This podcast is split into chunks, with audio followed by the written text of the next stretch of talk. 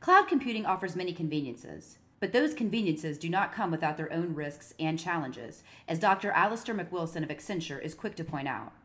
Hi, I'm Tracy Kitten with Information Security Media Group.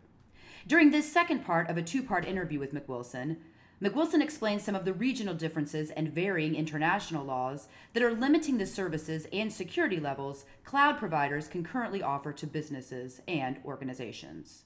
Do you see regional differences in security levels that are provided by cloud vendors?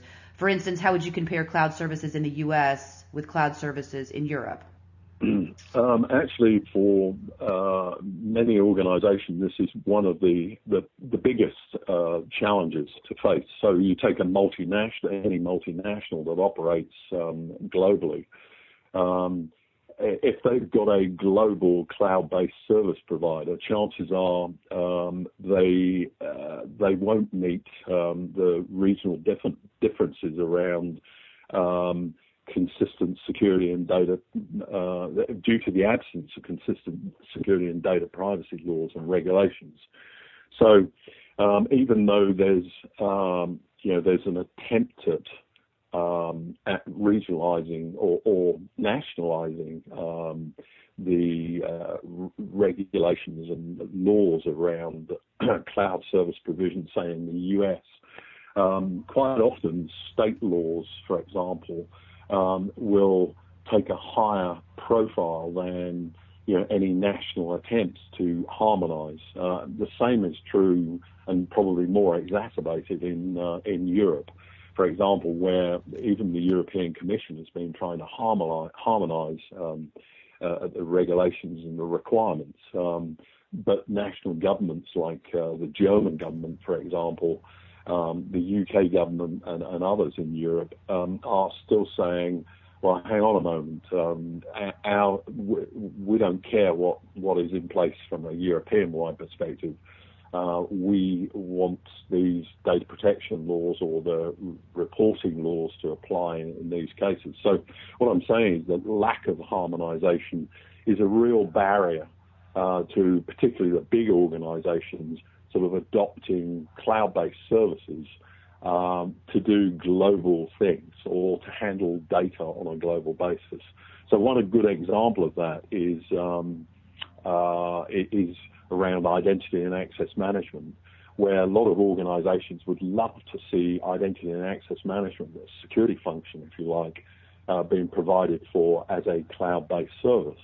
Um, but unfortunately, the movement of user information uh, across national borders, in, even in Europe, where there's some level of harmonisation, is a real challenge.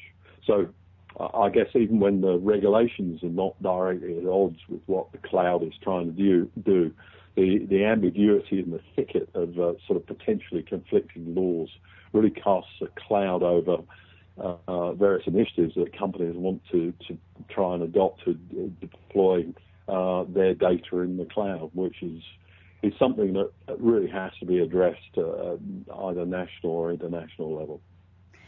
Before we close, Alastair, I did want to ask for some final thoughts about cloud security generally. Uh, well, yes, thank you for the opportunity. I, I, I, think actually that um, you know I may have uh, painted a uh, possibly a, a, an overly gloomy picture.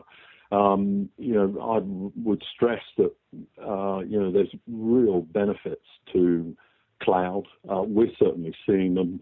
Uh, you know, the high high agility, the scalability, on-demand computing power, uh, and this incredible ecosystem of providers that is being built. Um, is is something that people should really pay attention to.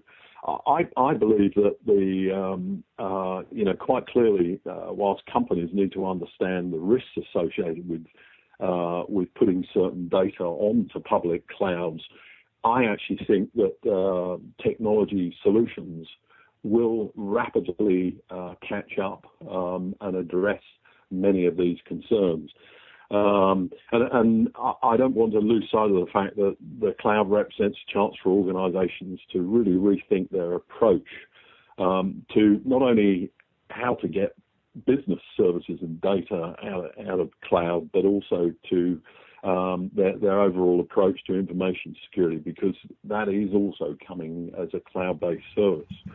So, in answer to your question about you know which organisations are ideally placed to uh, to help push this through, um, well, I think um, a lot of it is the buyers. Uh, buyers, much like in uh, the out the early days of the outsourcing arena, are starting to to uh, dictate um, terms um, and, and uh, their buying power is starting to help uh, cloud-based providers really think through, um, you know, how how they can meet um, the the growing uh, requirements for security and control in, in their services, and it, it's accelerating the maturity of the, these service providers uh, significantly.